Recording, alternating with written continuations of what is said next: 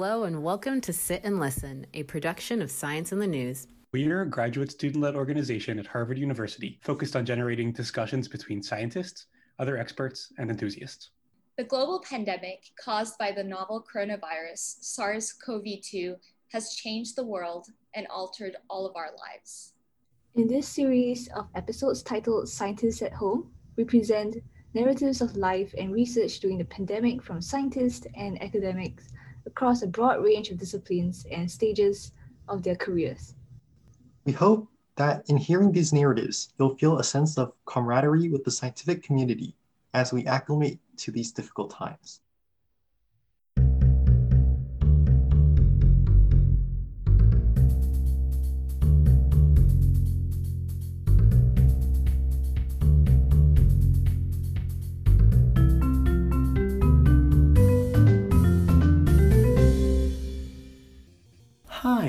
Thank you for listening today. My name is Edward Chen, and I am a master's student at Harvard studying immunology. Joining me today is Suba Dembi, an undergraduate student also at Harvard. Suba is a junior majoring in molecular and cellular biology with a secondary in energy and environment. Suba also performs research in the laboratory of Professor Doug Kwon. This interview was recorded on November 20th, 2020. During this semester, we were both taking MCB 169, an immunology course offered by Professor Shiv Pillai, who Suba references several times during our interview. We're very excited to have you tune in today and hope you enjoy. Hi, Suba.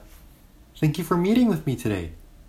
Would you like to start with something about yourself? Introduce yourself, your name, your major, your year? Yeah, so, my name is Suba Dembi. I'm a junior at Harvard College. I'm studying molecular and cellular biology with a secondary in energy and environment. I'm pre med and I'm really interested in understanding the intersection between environmental determinants of health and medicine. And on campus, a couple things that I do is that I'm an EMT with Crimson EMS. I um, am a global health ambassador with Harvard's Global Health Institute. And recently I joined the Kwon Lab at the Ragon Institute. And I'm working on research um, with that group as well. So it's just a little bit about me. That's great. Thanks. And may I start with like a fun interview question? Sure. Okay. So tell me something that's true that almost nobody agrees with you on. Oh, okay. I think, well, this might be a hot take, but winter break is like supremely better than summer break. I think the fact that you have the holidays, New Year's, just things to celebrate is much more enjoyable than like three months of doing God knows what. In this case, I actually have to say that I, I, I can agree with you. You agree? But yeah, that's a really nice one. Thanks. And if it's okay, may we start with questions about your research? Yeah. So, I mean, you just mentioned that you are in the Kwon Lab. So, what is your research on? Yeah, so I just recently joined and I'm remote right now.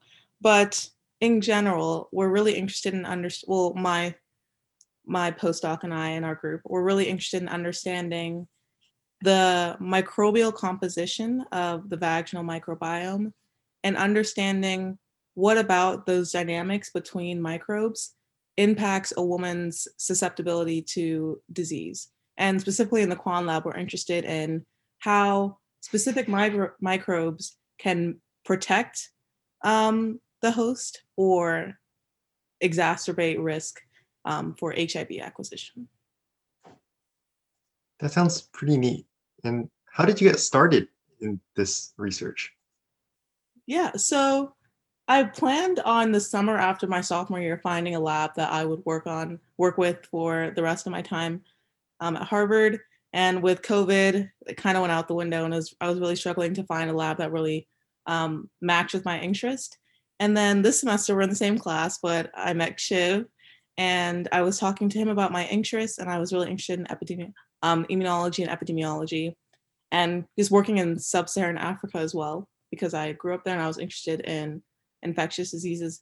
And he said, Oh, well, that sounds like the Ragon Institute, like in a nutshell, that kind of work because um, like across the board um, from various you know perspectives they're working their work surrounds hiv and so he connected me with doug kwon and i talked to one of his postdocs who was working in like what i'm working in now. And i really love the lab environment how it was socially conscious directed um, research and it was a really just a, a collaborative and supportive environment and it was a perfect fit so that's how i ended up there Yeah, that that sounds great. And like, what is something people tend to misunderstand about your research? Well, I would say my uh, vaginal microbiome research is very, it was pretty novel. I think a lot of microbiome research has focused in the gut. And so when it comes to vaginal microbiome research, a lot of the research has been done in white women in wealthier countries. And I think that's also kind of skewed kind of perspectives of what research we should be looking into and what populations we should be looking into. And I think what the Kwon Lab has really emphasized, or just the Ragon Institute has emphasized, is okay, we should assess where there is disease burden and how can you be discussing HIV acquisition or like um, trying to reduce risk for women without ever looking at women in these high risk areas. So actually sampling South African women has been a really uh, pivotal point in vaginal microbiome research because you are assessing women who are high risk and like using that to drive your data or like drive your research interest, which is I think really important. That makes a lot of sense. So you probably are hoping to apply your research. They can help women in sub-Saharan Africa and other places. Mhm. So maybe, what do you see? Like, what's next in terms of what your research could do? Yeah. So I think the overarching like big goal is to find some sort of treatment for high risk women to help um, just like reduce the risk of HIV acquisition, whether that be in the form of, pro- of a probiotic or some sort of um, treatment for these women uh, to reduce their risk. So I think that's a very obtainable or like realistic goal and would have tremendous impacts um, on these women. Okay, thanks. And you said that you're doing research online, and I guess that that's because of the pandemic. So, Yeah. are there other things that you needed to change because of the pandemic? Well, I think like the whole nature of what I've been able to do has been limited substantially by the pandemic, and hopefully next semester I'll be able to be there in person.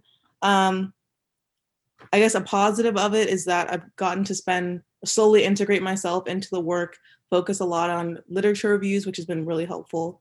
But I mean, the core of the work that I want to do involves wet lab, like cell culturing, and then data analysis. So it's been a slower introduction because of the pandemic, but hopefully um, I'll be able to be in person soon. But it's definitely been, I think even like my advisors have always have advised me because I'm interested in writing a thesis that you need to like because of COVID, you need to have some sort of your thesis that can be done remotely because like you only have X amount of days and you need to be able to produce something. So having a, a part of your project be um, able to be completed remotely is like an important aspect.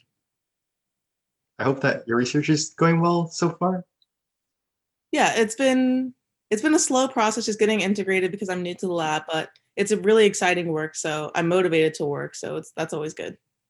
Okay, that's that's great. So, shifting gears a little bit, how are your classes going? Oh, wow. Okay. Classes have been content wise pretty standard. Like, I think most of my classes have been able to transition well in that aspect to remote learning. But I think Zoom fatigue is very real and it's hard to stay motivated in your classes when you don't really have you know the one-on-one connections with your peers that like help you get through courses i think stem courses in general like are require a lot of collaboration with your peers because a lot of it is PSET based and studying for exams and finding a way to navigate that space where you're where you can interact with people online, but you're still like alone is has been kind of hard. But I think being an upperclassman, it's helped a lot because I've already established like networks with other students. So yeah, it's been interesting.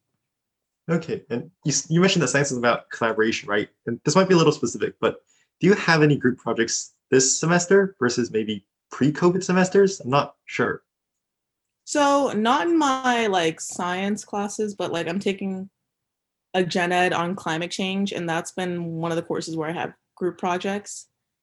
That has been a little difficult, like actually really hard virtually. And my group members, and this is like a rare case, but all my group members are in different time zones. So like it's been very stressful in that sense because you can't blame anyone for being in a different time zone, but like trying to coordinate that just makes it really hard. Yeah, I can I can definitely imagine that. That's really a lot. Something that's really different. Yeah. Do you feel that it's overwhelming because of changes from the pandemic? Like your classes, do you feel that's difficult to do well? I definitely think that it's been like emotionally draining being at, in your home setting trying to do school. And i think a lot of students can resonate with this where like you don't feel motivated enough or like have the mental willpower to produce the best work you've ever produced where like i feel like at, in person at school like school is my only focus. So like you try your best but when you're at home in the home environment it's like there's so many other factors involved in your life where it's like it's hard to push yourself to like produce the best work you've ever produced. So i feel like with papers and things like that it's like sometimes i feel like i'm just doing it to like meet the word count or get it done but i like don't have the bandwidth to like make it the best paper ever you know? Yeah and what are the things that what are some things that you might do to help you adjust to the differences well, I think even though we can't be in person with other people, like making an effort to like form study groups, even if it's like once a week just to like check your homework or like review an exam, I think has really helped because you know you see people on Zoom classes, but you can't talk to them, inter- like you can't interact with them really. But like being in an informal setting without teachers, like that definitely has been like a comfort during this time. And also just being frank with your teachers and your TFs, like just saying, like i'm really struggling like can i get more support or like can you relax on like the assignments? Because they also like it's this is a new setting for them too and some teachers think that they're doing a lot but it's actually making the students experience harder. So like just being frank and having that open communication with teaching staff has also like helped relieve some of that um that burden. Do you think your professors or other teaching staff are like are accessible uh, some are like Shiv is great. Um, and yeah, I think, I think always like TFs, like graduate students are always a lot more accessible, which makes sense. But um, I think some professors have made a conscious effort, but some think that what they did in person can just translate online, and maybe they don't realize that that makes them less accessible to students. But I don't think any professor is intentionally trying to make themselves make themselves less accessible to students. But some have been like more conscious of like, oh, I need to do more than usual for these students during this time. And touching on that again, like how well do you think that your classes have transitioned to online? Do you think Harvard has mostly done a good job of that, or it really depends on the class, or? Uh, okay. I think some classes honestly have done very well with like adapting to the form uh, online format where it be, whether it be like reducing lecture time or like adding online modules to have like a different form i think some have done like a really good job of really redesigning the course. Other classes who like try to maintain the same structure as like in person like I don't think that translated very well. Like classes that maintain their exam structure or their homework structure, I don't think that that was ex- as successful for students because like we're we we're missing all the support networks that allow those regular structures to work. And so that's been like very upsetting because I don't know. Especially with tuition costs, I'm very salty about it because it's like this is not the same experience and i'm very frustrated that like some classes are like trying to convince students that this is the same experience I see. And now you sort of you mentioned before, like at the very beginning, that you did some other things that aren't class and aren't research. So what do you do outside of class and research? Could you talk about them again?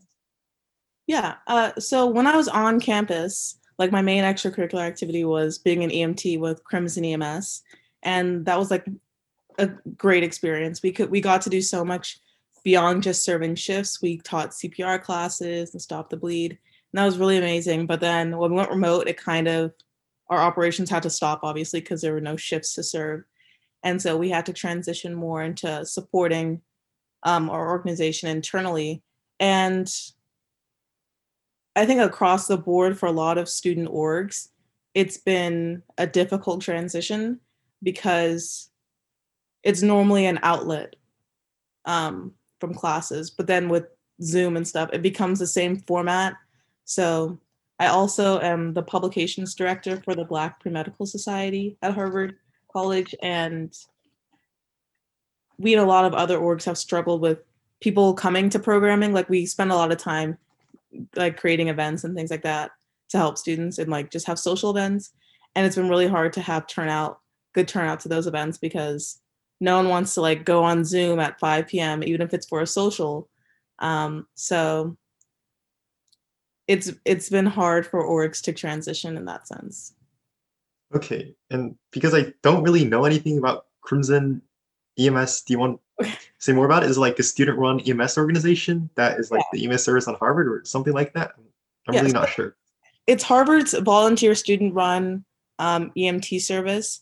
Uh, Harvard's a little unique in that like we partner with one of Cambridge's um, ambulance service, Pro EMS, but on campus we like serve uh, parties, football game, like varsity sports, intramural sports, um, yeah, any like college events like uh, commencement and things like that.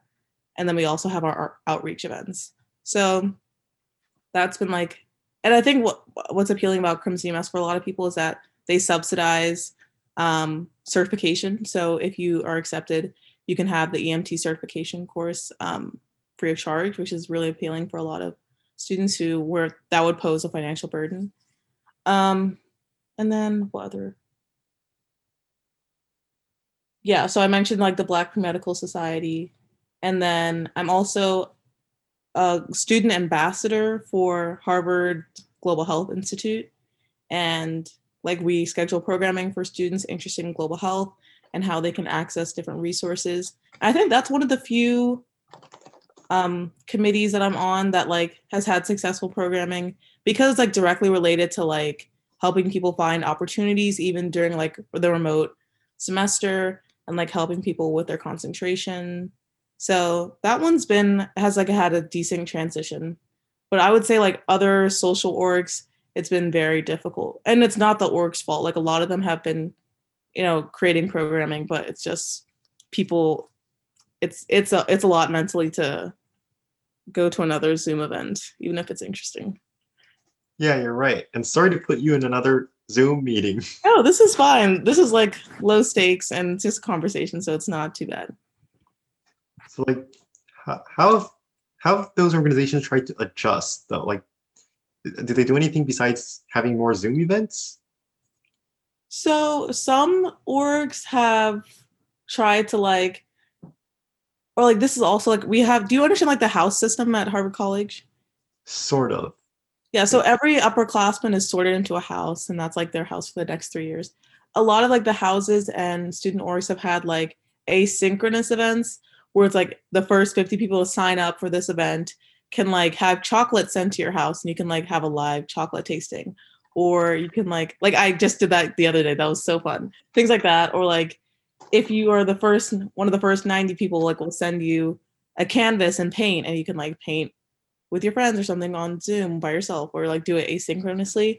So that's been popular. And then also to incentivize people going to zoom events there's been a lot of like food vouchers where it's like if you come you'll get like an uber eats voucher so that's been very helpful like i think you need to incentivize the Zoom events for people to come. So money has been helpful.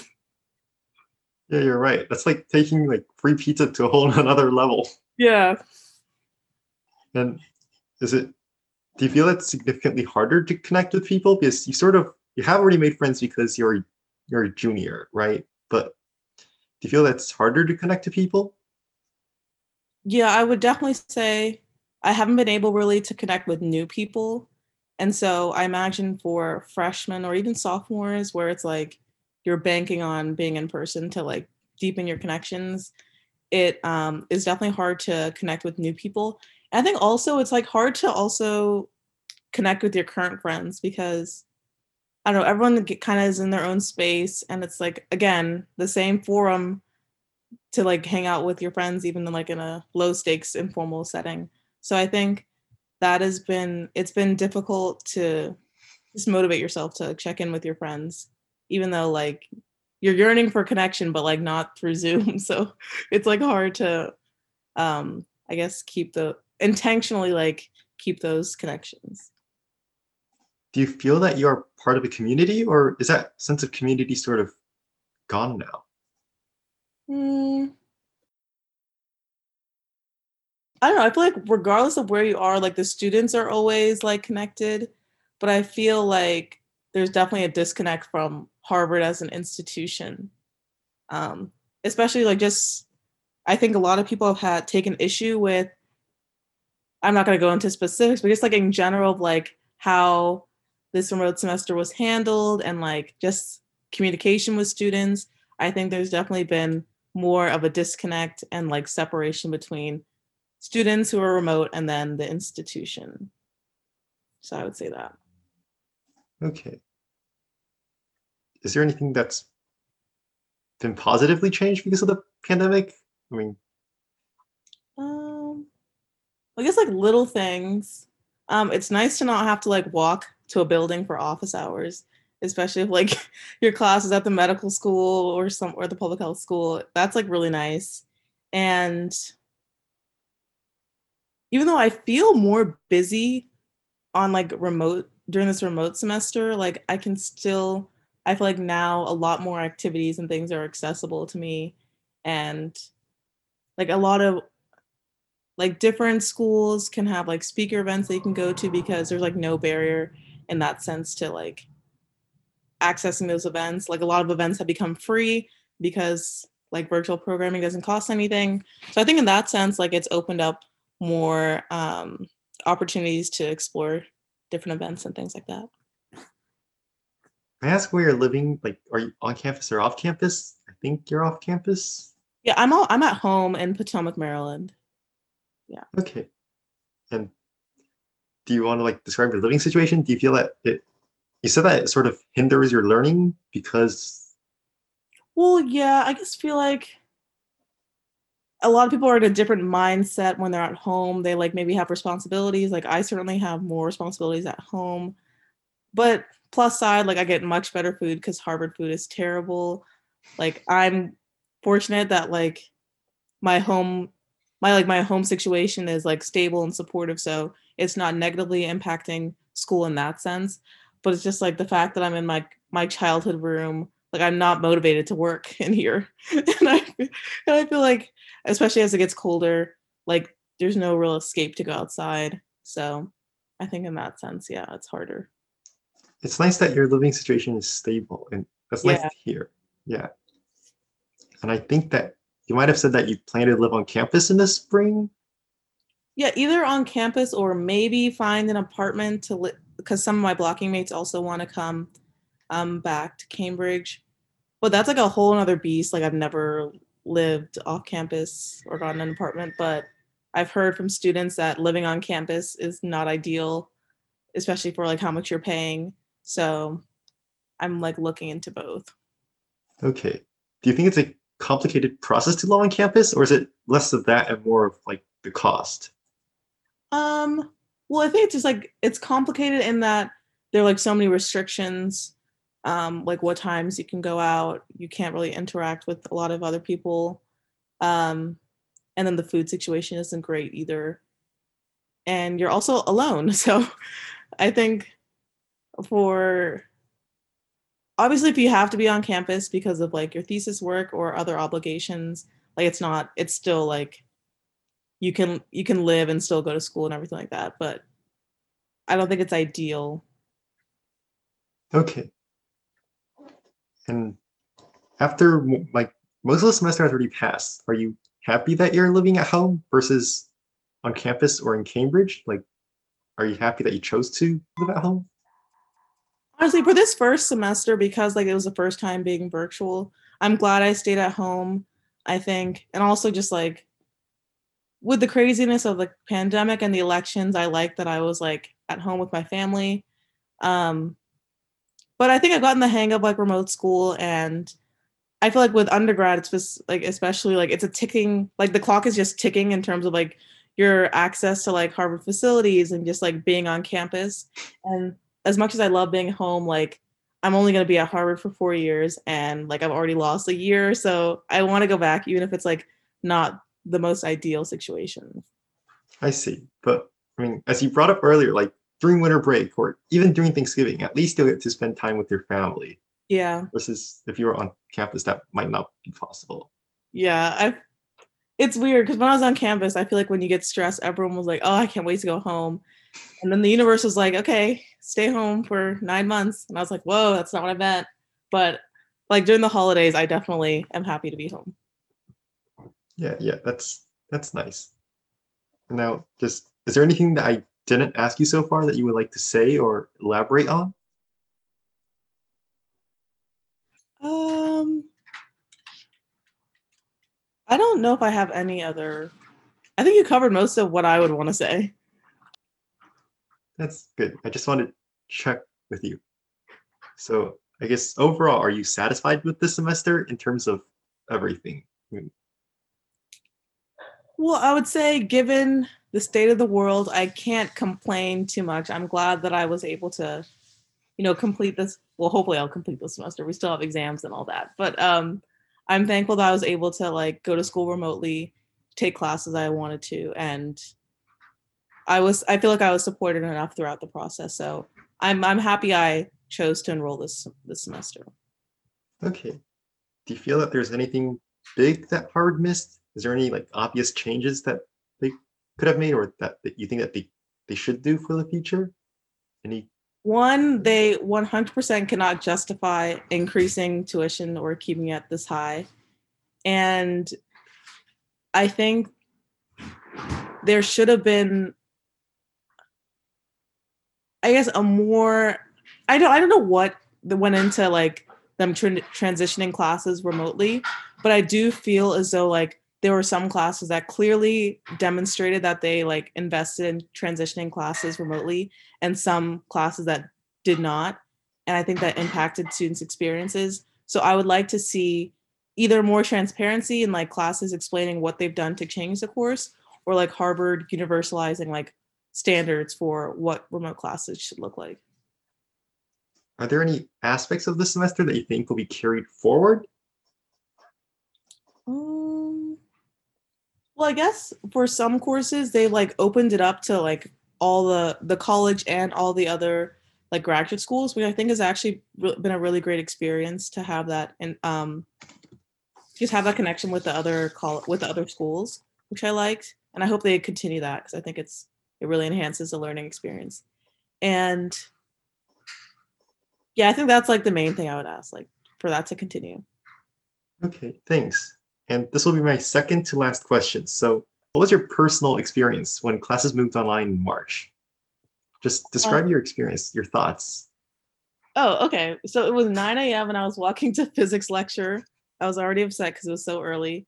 And then we I was walking with my friend and we got a notification saying that like classes were going online. And we were all kind of happy because it's like, okay, we can just like stay on campus and we'll be online. Like maybe our exams will be canceled or midterms will be canceled. And then we get like a second notice saying, okay, you need to leave in five days. And it was we were it was just like a very traumatic five days for like everyone saying goodbye to like the seniors and just like our spring semester basically being over. So that was like a very upsetting five days. And then the next couple weeks it was the big issue was are we going to be graded on like a letter scale or pass fail and a lot i mean i think every student is intentional with their semester in terms of like what what concentration requirements they're trying to fulfill like what they need to do to fix their gpa or increase it.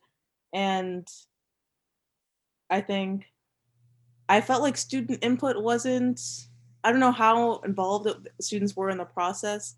I mean ultimately it was fair to have it pass fail because there are so many different home dynamics but um, that was also stressful because i think a lot of people were banking on that semester. Um, like every semester to you know improve their gpa in whatever capacity they needed to so that was it was a crazy end of the semester i would say that Thanks. It's nice to hear about this because I guess that that graduate students won't really know how undergrads feel, I think, because we don't necessarily overlap. Like maybe some graduate students will be TFs, but otherwise it's sort of like there's a disconnect between these these two worlds, sort Mhm. of. yeah that's really cool i'm excited to see what you guys do that'll be awesome Yeah, yeah, that, that's great.